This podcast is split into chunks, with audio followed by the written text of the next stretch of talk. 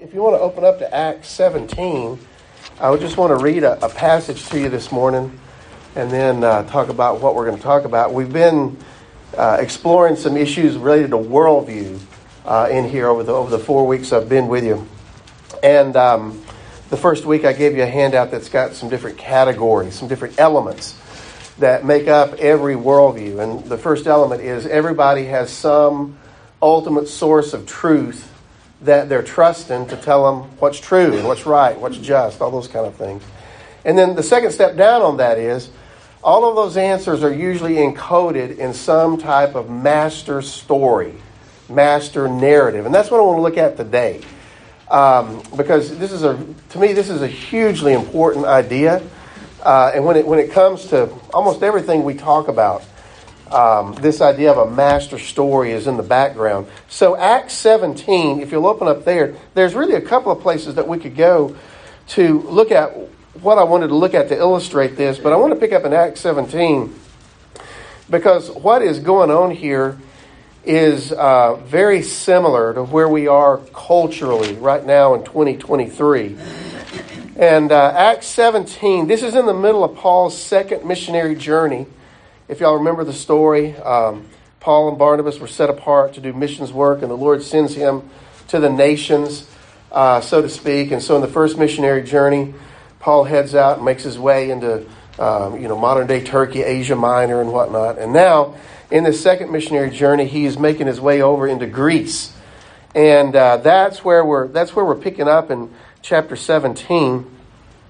Uh, they have been in uh, Thessaloniki at the beginning of that, or uh, the southern, in the south, it's uh, Thessalonica, right? Yeah.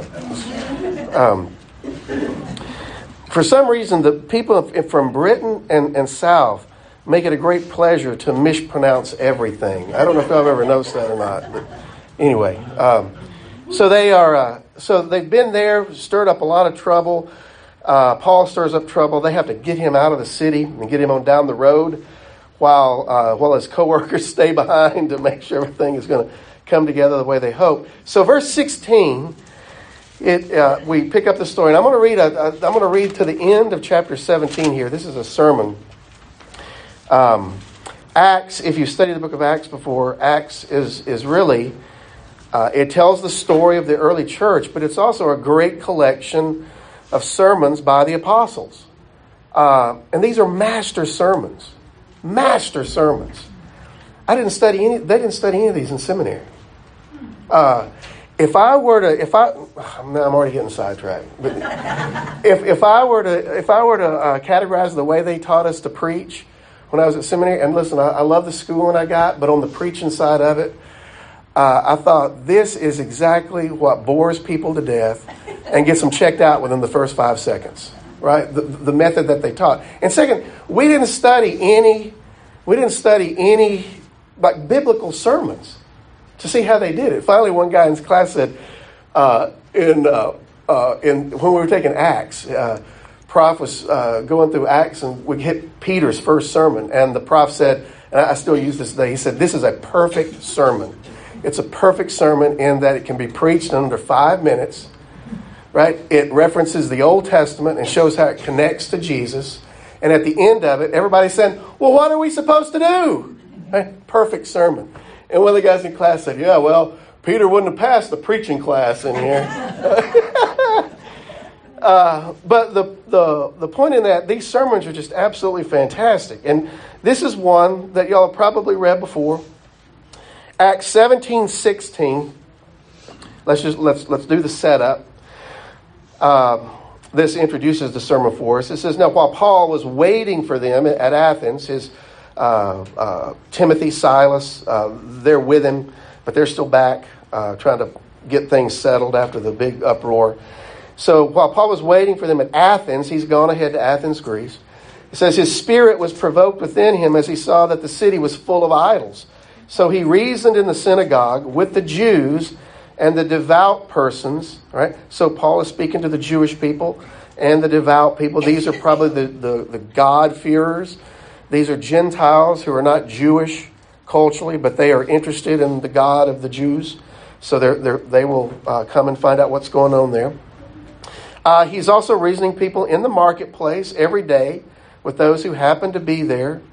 And uh, uh, let me just make point of this. Look at that word, verse 17. He is reasoning. You see that? He's just he's talking to him. He's he's probably doing question and answer with him. And I know that because of what happens just a little, little bit later.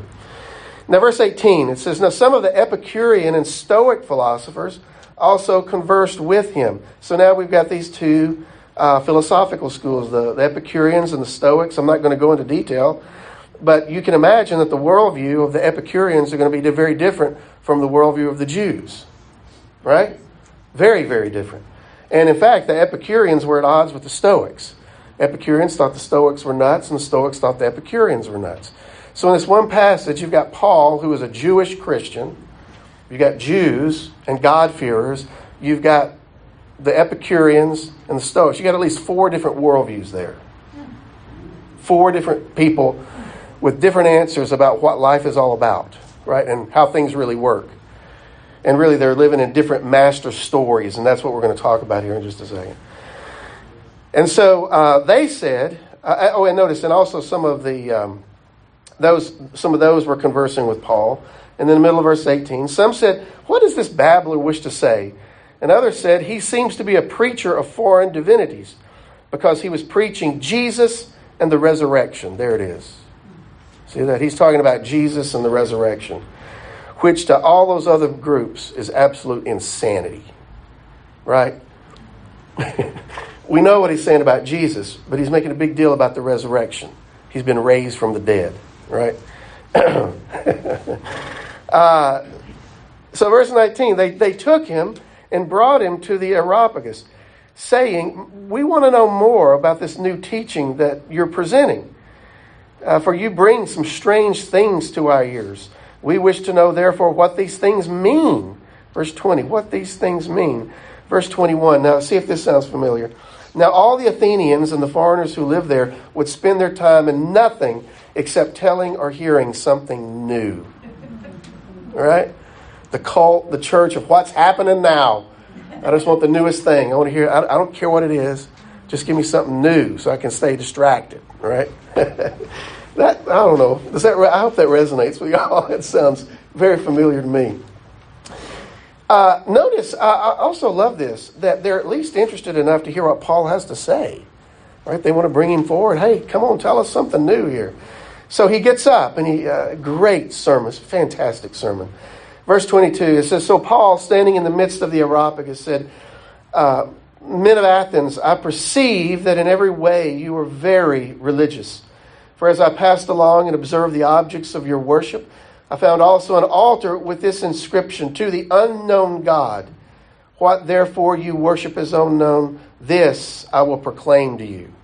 That, man, that's a great intro, right? Uh, by the way, most scholars believe Paul knows he's read ancient rhetoric.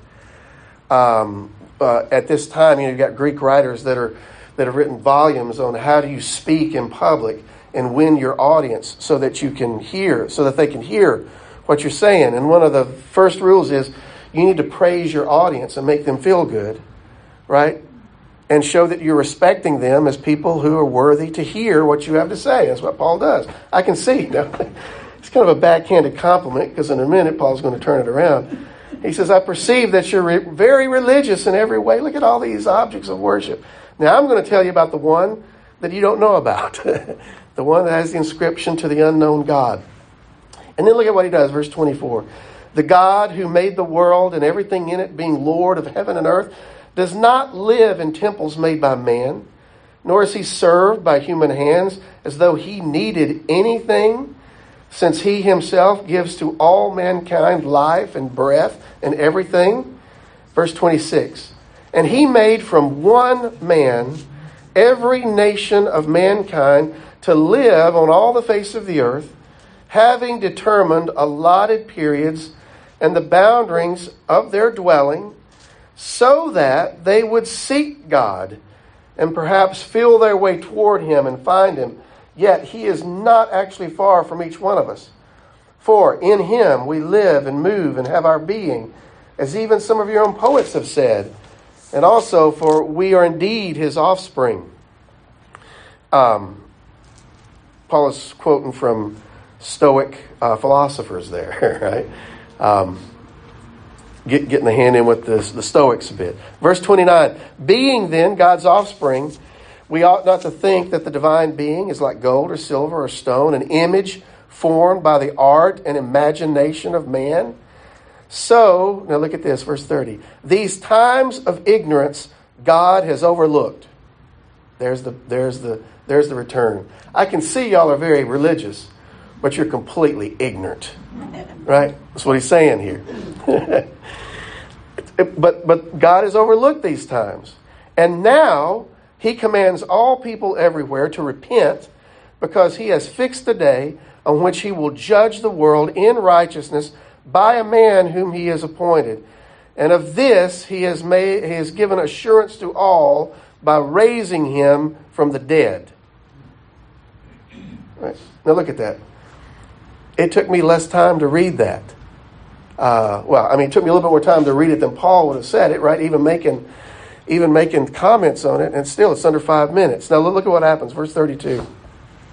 Now, when they heard of the resurrection of the dead, some mocked, but others said, "We will hear you again about this." And so Paul went out from their midst. But some men joined him and believed.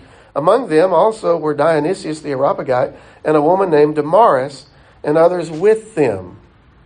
Right? Now, when uh, I, I, used to have a Bible, and there, when it began Paul's sermon, the heading right there at the top of verse 22 was Paul preaches the gospel in Athens. There's a big problem with that heading. Where's the gospel in that? Right? If you go and look in 1 Corinthians 15, Paul says, Hey, I passed on to y'all what's of first importance, the first things of the gospel. That is, Jesus died for our sins according to the scriptures. He was buried, he was raised according to the scriptures, and then he was seen by many, right? Those are the first things. Jesus died for our sins, and he was buried, and he was raised. You, if you're going to preach the gospel, you have to say that. Where does Paul say any of that here? Nowhere. This is what Paul is doing here. Paul is creating the context so that these people can understand the gospel. Right? You, you follow me? Before people can understand why Jesus has to die for our sins and why he has to be buried and why he has to be raised from the dead, you have to have that put in the right, larger story. Right? The, the larger master story. Now let me show you what I mean by that. If you look on if you look on the handout that I gave you, uh, I've, I've, got some quotes for you, and I'm going to tie this into what we're talking about here. Uh, the first quote is from Joseph Campbell, his book Creative Mythology. Um, I, lo- I, love reading Joseph Campbell. He's, he's wrong in almost all of his conclusions, but his, um, his, his work is absolutely phenomenal uh, in terms of you know, the way cultures develop and so forth. But in Creative Mythology, he's got one of my favorite quotes of all time. Um, I think this where a lot of people experience and feel this quote. It's the very first one on the page. Uh, Campbell says, "Life is like arriving late for a movie, having to figure out what was going on without bothering everybody with a lot of questions, and then being unexpectedly called away before it ends." Right. In other words, most people go through life; they don't know how they got here. Right. I'm trying to figure out what's going on and as I'm trying to figure out what's going on, I'm going to die and be called out before I get to see the end of the story. So how in the world do you ever figure out what's going on, right? And that's that's why we need this what I call the master story. And at, down at the bottom of the page, I'm going to save that middle quote for just a second.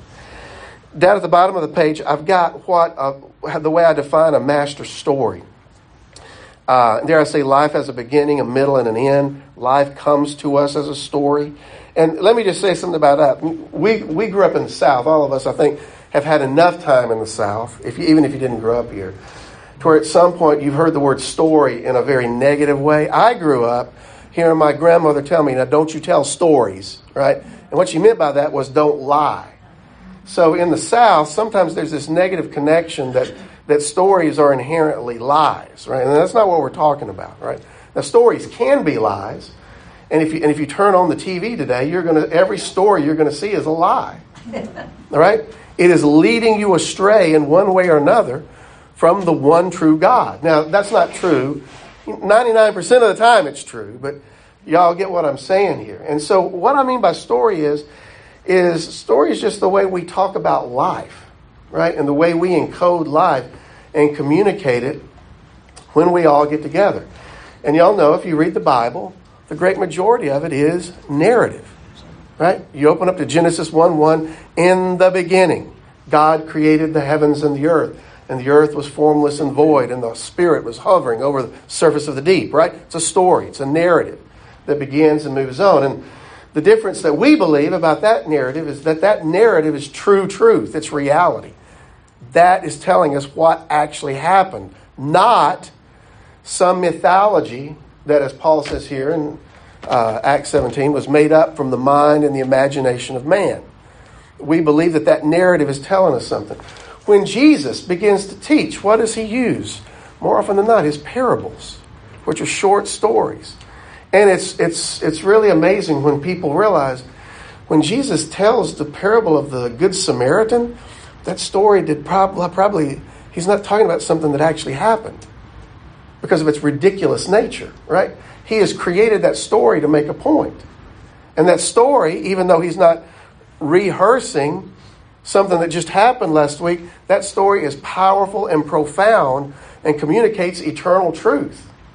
Be merciful like your Heavenly Father is merciful. And be merciful to everybody. That's how you know who your neighbor is, right?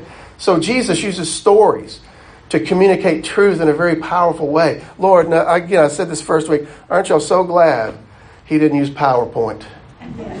right? In fact, I bet many of you, right now, if I were to t- ask you, tell me the parable of the Good Samaritan, you would do a pretty good job of getting through that parable, right? Because stories are easily remembered right? Stories also do something that there's only, only one other art form that can really do this powerfully, and that is it, it, they can move us at our emotional depths, right? PowerPoint. I've never sat through a PowerPoint that I wound up in tears at the end of. now, I've, I've laughed at quite a few, right? At the utter insanity that's going on in front of you, but it doesn't move us, right? A good movie can do that. A good story can do that. And even more powerfully, kind of tying into what's happening with the missions conference this year, music can do that far and above anything else, right? Uh, one of my favorite quotes about music, being a musician, uh, former musician, sort of kind of don't get to play as much as I like to, but my favorite quote about music is all art aspires to the condition of music. Right? All art aspires to the condition of music. That's why when you go to see a, a movie, Right? It's got a soundtrack to it.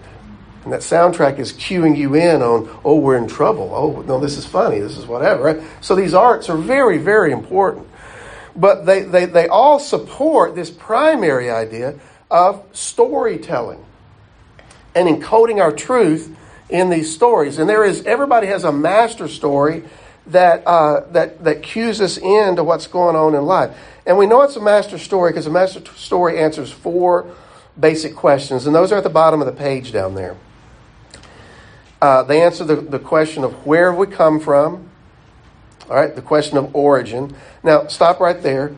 Think about Paul's sermon, right? After he gives them praise about being very religious and, right, having the altar to the unknown God and telling them, I'm going to tell you about that today, he then says this, verse 24, the God who made the world and everything in it, being Lord of heaven and earth right? And then he goes on to say, and from and he from one man made every nation of mankind to live on the face of the earth. There is one God who created everything, and he created one man, and from that one man we're all standing here today, right? That's that's that's the question of origin. Stoics believe something very different about that. Y'all can go look them up. Epicureans believe something different. The Romans at the time uh, believed that they were the, the prime race, right? And the story of Romulus and Remus, if you remember all that from history, had very different things. Paul begins with there is one God, he's Lord of heaven and earth, and there was one man from whom all of the other nations are headed toward. Then uh, the second question, and, and you kind of have to answer them in this order, and this is why I have them laid out here. The second question is this where are we heading? This is the question of destiny. Uh, where are things going?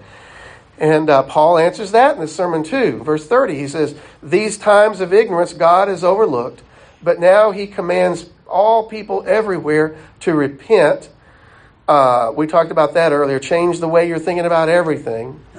Because, verse 31, he has fixed a day on which he will judge the world in righteousness by a man whom he has appointed.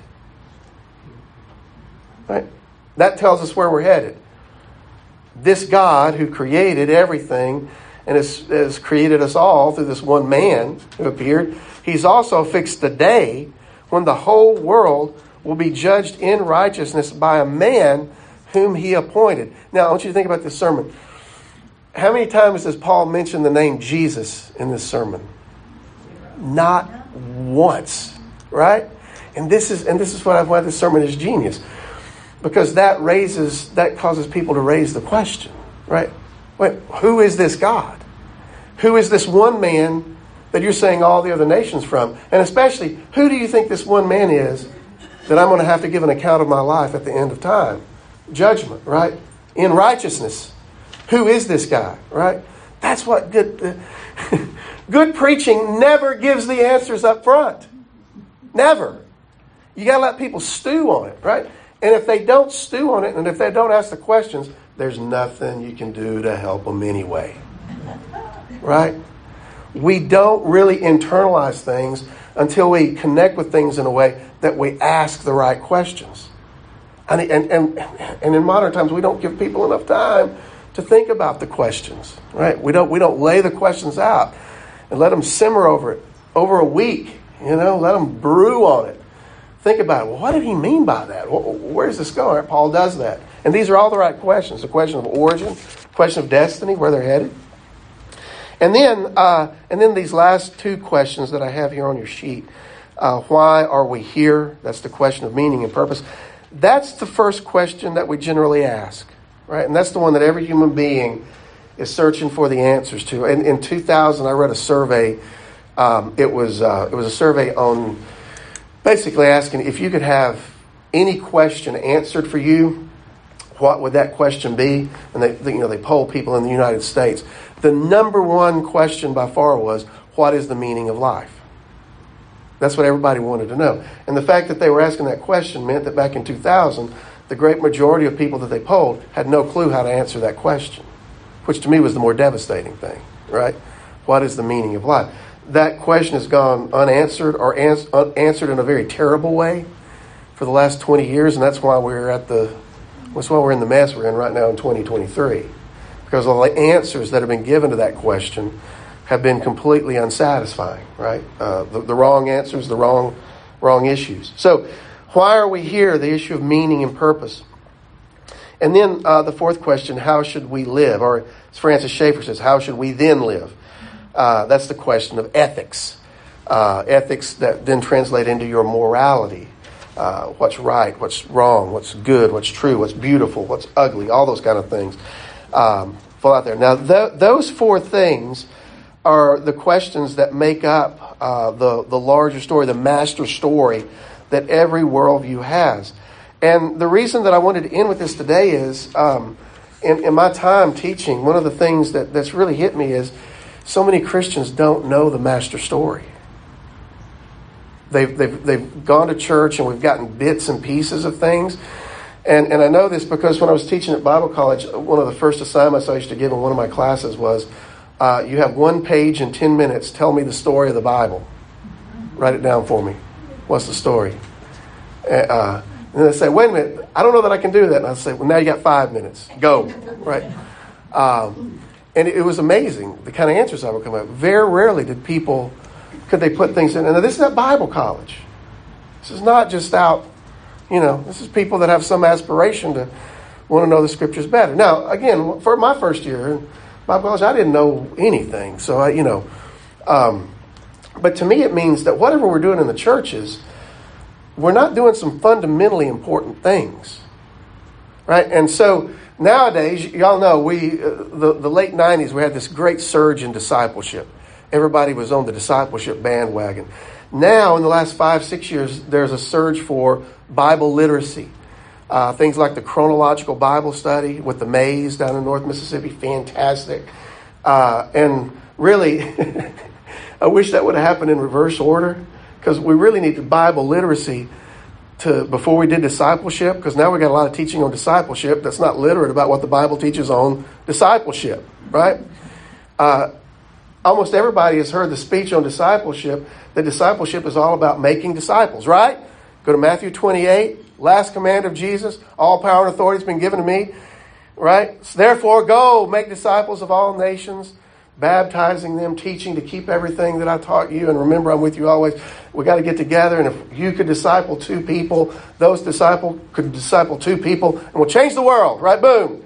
Man, they've been we've been preaching that for hundred years, and nothing's changed. Right? Because that's not the way things work, and it, and it bypasses a critical piece of of of the story.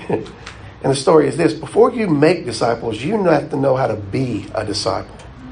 And a disciple is somebody who looks like Jesus.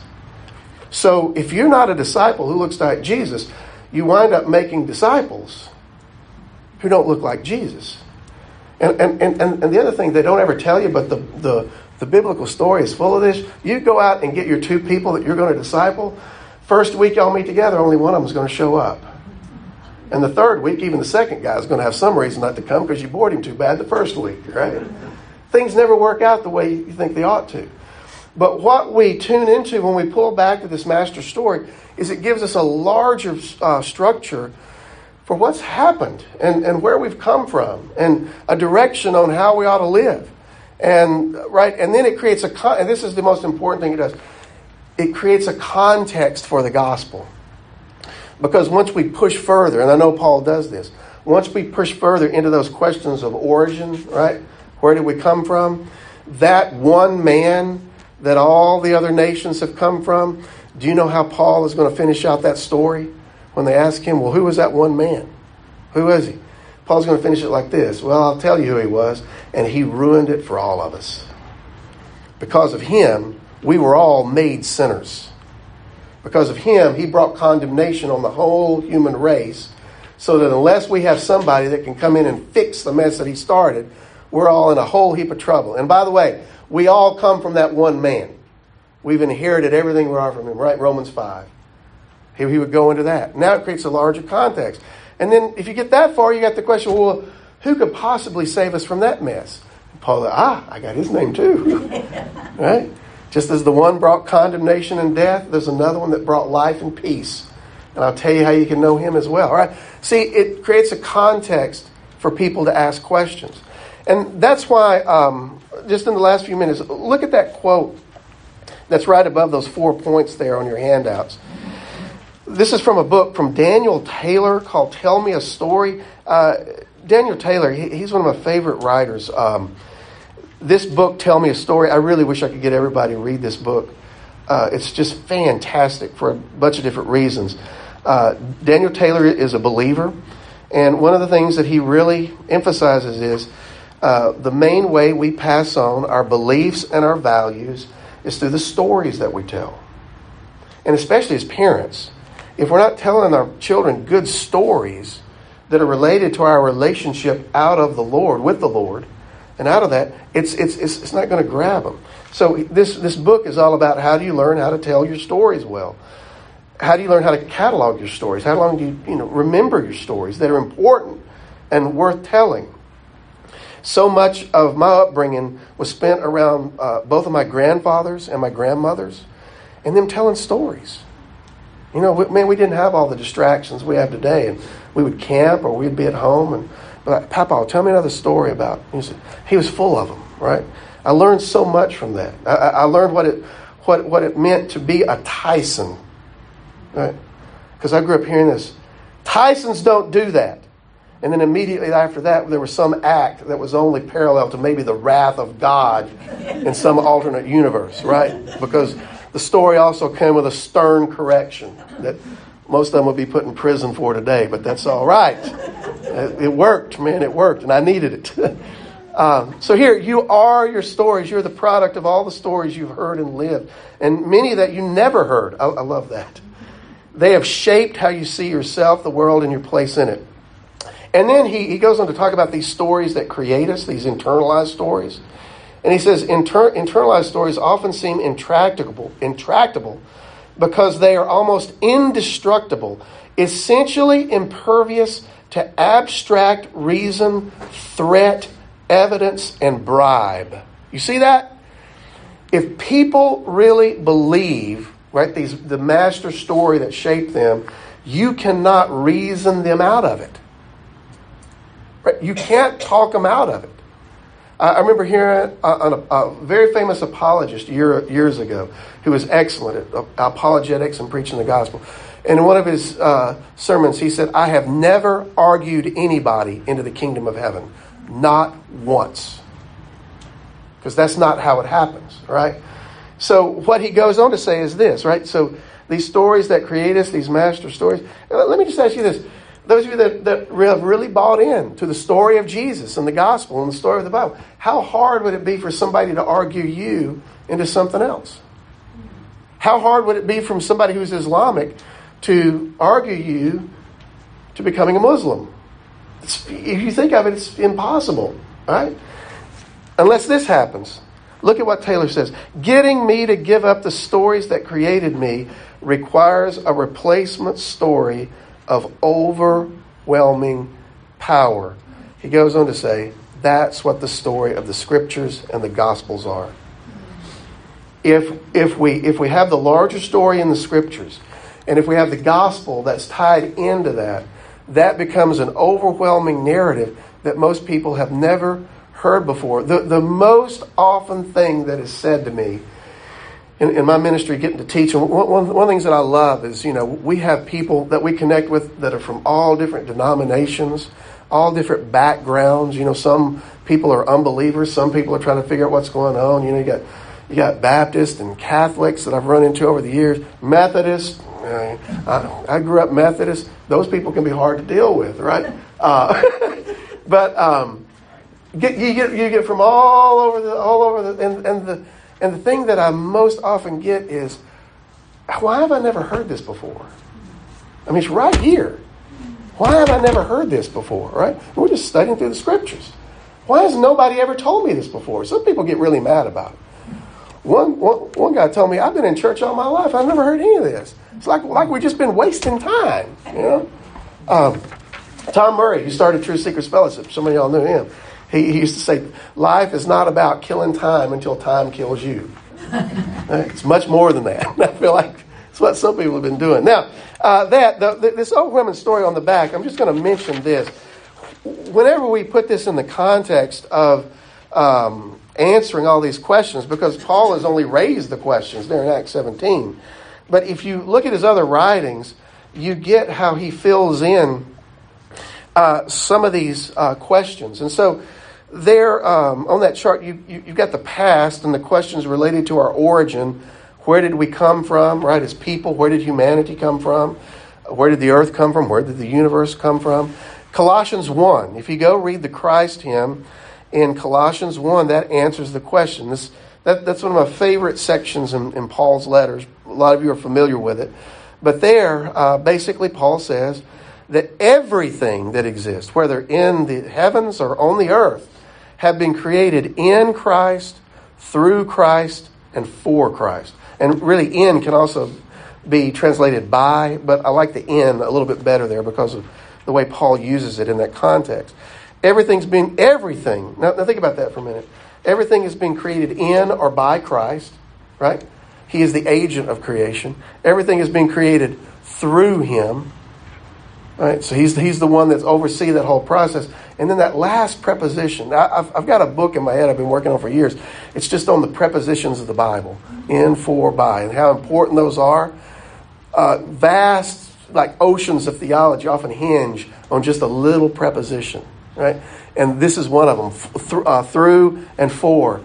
If I say everything has been created for Jesus Christ, what does that mean? It's all His. And it's all working towards Him, right? This whole earth has been created for Him. He's the one that created everything for Himself. So when we look in, and this is one of the major uh, uh, statements of the Bible, when we look into creation, who do we see? Jesus. This is His world. Right? Now, we have to filter that through. We've had a fall and everything's gone wrong. But even with all of that, you can still see through. And I don't know if y'all, in the last month, uh, I go to pick my daughter up in the afternoons, usually around the time sunset. In the last month, we've had some of those incredibly glorious sunsets in Memphis I've ever seen in my entire life. I don't know if y'all seen them. And you just want to worship in your car. Sometimes I do. I'm like, thank you, Jesus. You know, just on this mundane car ride. This is, I didn't even know that color existed. Look at that, right? And it's up there. We see him in that, right? Uh, the heavens are declaring the glory of God. Psalm 19. Everything, everything in creation in some way leads us back to Jesus. Think about, uh, think about how complex we are. It, it, it, baffles the mind, right? Everything created by, through, for Jesus. Uh, let me jump forward. Uh, where is everything headed? Ephesians 1. You go read Ephesians 1, and Paul makes the case there that everything is ultimately going to be headed up or summed up in Jesus. Everything's going to be brought together in Him. Where is everything going to head? Well, it's going to be summed up, headed up, brought together in Jesus. In Colossians 1, he talks about everything being reconciled in Christ. Right? Everything's going to be brought together, shaken out, put in its proper place. That's what that means. Um, and for some people, that's going to mean you're going to be out of his presence because you didn't love him and you didn't want anything to do with him. And even in the world to come, you're not going to want anything to do with him, right? But you're going to be reconciled to him, right? And put in a place where he gives you exactly what you want. That is, not to have anything to do with him anymore, right? But this is the problem. He is the source of life. He is the source of everything that's good. He is the source of everything that's true. He is the source of everything that's beautiful. So if you don't want Him, you don't get any of those things as well. And that's what hell, that's what the lake of fire is. People who reject the goodness of God. He finally says, okay, you didn't like how I handled it, y'all handle it. Right? Really, that's what the book of Revelation is about. The Lord just turning creation back over to humanity who wants to be in charge of everything. Oh, yeah, by the way, y'all, those demons that I've kept down in the abyss for thousands of years, not letting them out, y'all take care of them now. Right? And here they come. Right? Everybody's like, oh, Lord, what do we do? Right? So everything is going to be summed up in Christ, headed up in Ephesians 1. And then finally, Hebrews 1, the meaning and purpose of life. Everything now is held together, it's moved along by Christ, right? So let me ask you this uh, if everything's been created by, in, through, by, for Jesus, everything's been moved along in, by Christ, if everything's going to be headed up in Christ, then what should I be doing in this life? What should I be doing? What's my assignment? What should I do? Right? Simple. I better find out who Jesus is. I better get to know the one who created me, who sustains me, right? who's moving everything along, and who is ultimately everything's going to be summed up in Him. That's what sto- that's what our master story leads us to and tells people, right? And as Christians, we've got to recapture that. It's not enough to say Jesus loves you and has a wonderful plan for your life. You got to create the context. We have to create the context so that people will ask the question, why would I want to know Jesus anyway? What difference does he really make? And that's what this master story can do for us. Now, y'all, that's a lot in a short period of time. But uh, I, have enjoyed being with y'all. I'm, I'm working on all this stuff. Uh, it's it's going to be on our website this year, and I'm also working on a book that's going to go along with it. Ho, hoping to get that uh, out and about. So if you're interested in that, uh, y'all can check in on our website, and I'll have some stuff about that uh, coming up as we go forward. Now, as we close out, do I, am I praying or is somebody else praying? Okay, looks like I'm praying. Yeah, there. What you're describing about the story yeah. the beginning and the end and where we're all going. Yeah. This dawned on me in 1965 and 1966 yeah. when I learned about dispensationalism. Yeah, yeah, right. That puts everything in context. Yeah. And it's not something just who cares. Absolutely, yeah. Uh, for me, going to a dispensational seminary, you know, at Dallas, I was going to mention this earlier and it totally slipped my mind, and uh, we got to go here, but very quickly. When I was at seminary, one of the major, like, this was one of those epiphany moments. Uh, in one of the missions class, they showed a film that New Tribes Missions had put out called Ee-Taow. Have any of y'all seen Ee-Taow? If you have not ever seen that, I think they have it online now. Go, go look up New Tribes Missions. I can't tell you how to spell it. It's like E E apostrophe T A W uh, or something like I can't remember how to spell it. But basically, what it was about was uh, new, new tribes missions was going into new areas where people had not heard the gospel, and they weren't being very successful in getting people to believe the gospel and whatnot. So a couple of them said, well, maybe maybe they don't have the context for it. So new tribes ran an experiment in Papua New Guinea where they went in, they, they took in a map, and they, they showed them where, look, okay, y'all are on the map here. The world is much bigger. We're from way over here, right? And then they uh, took that to, to begin in Genesis, right? God creates everything. And what they did, they just took them through the story of the Bible. Right? And, and, this is cataloged in this film.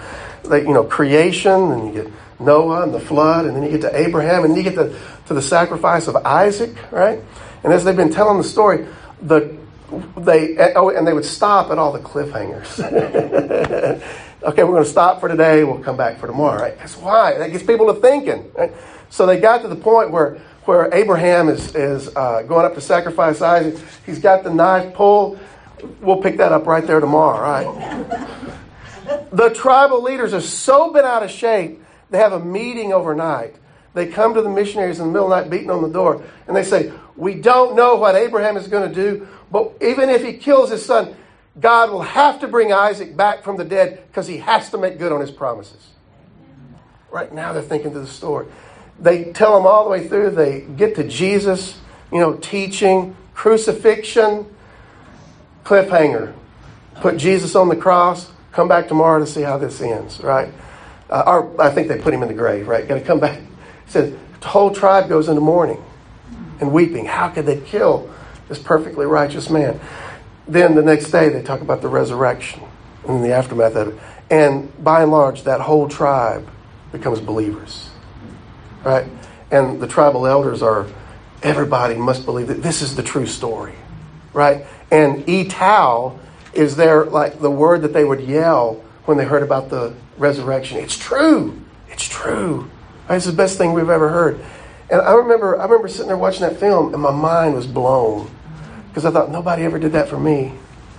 Nobody ever did that for me, right? I mean, if, if maybe my life would have been a little bit different because my teenage years were just a swirling mess of chaos. You know, my, my teenage years didn't have that larger story, and I knew this: I was sinning worse than anybody could even possibly imagine. And try as hard as I might, I couldn't do the things that I knew I ought to do. So I'm just going to give up done with this. This ain't working, right? But then that larger story would have created hope, maybe created dots. But this is the other thing I know.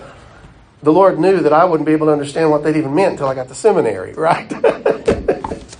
uh, so, you know, uh, look that up if you haven't seen it, because for me, that was like an epiphany. That changed. That, I remember that day, I, and it was toward the end of my seminary experience. I remember that day leaving thinking, I'm going to have to rethink everything. I had to repent, right? I have literally got to rethink everything about what I was doing teaching, and that has shaped me from this point, from that point forward. If people don't know the larger story, there's a larger story behind the letter of the Colossians. If you don't know that larger story, you're going to miss Colossians. There's a larger story behind the Gospel of Luke and the book of Acts. If you don't know that larger story, you're going to miss it. There's a larger story behind, right? You follow me? There's a larger story behind each of those that helps us understand what's going on, and it always creates context. And if we miss those things, we're going to miss the message that the Lord has given. And so we need to do that work to get in and figure out what those things are. All right, y'all. Now I've gone over too long. Let me go ahead and pray for us, and we'll dismiss. Uh, it's great to be with y'all and see you.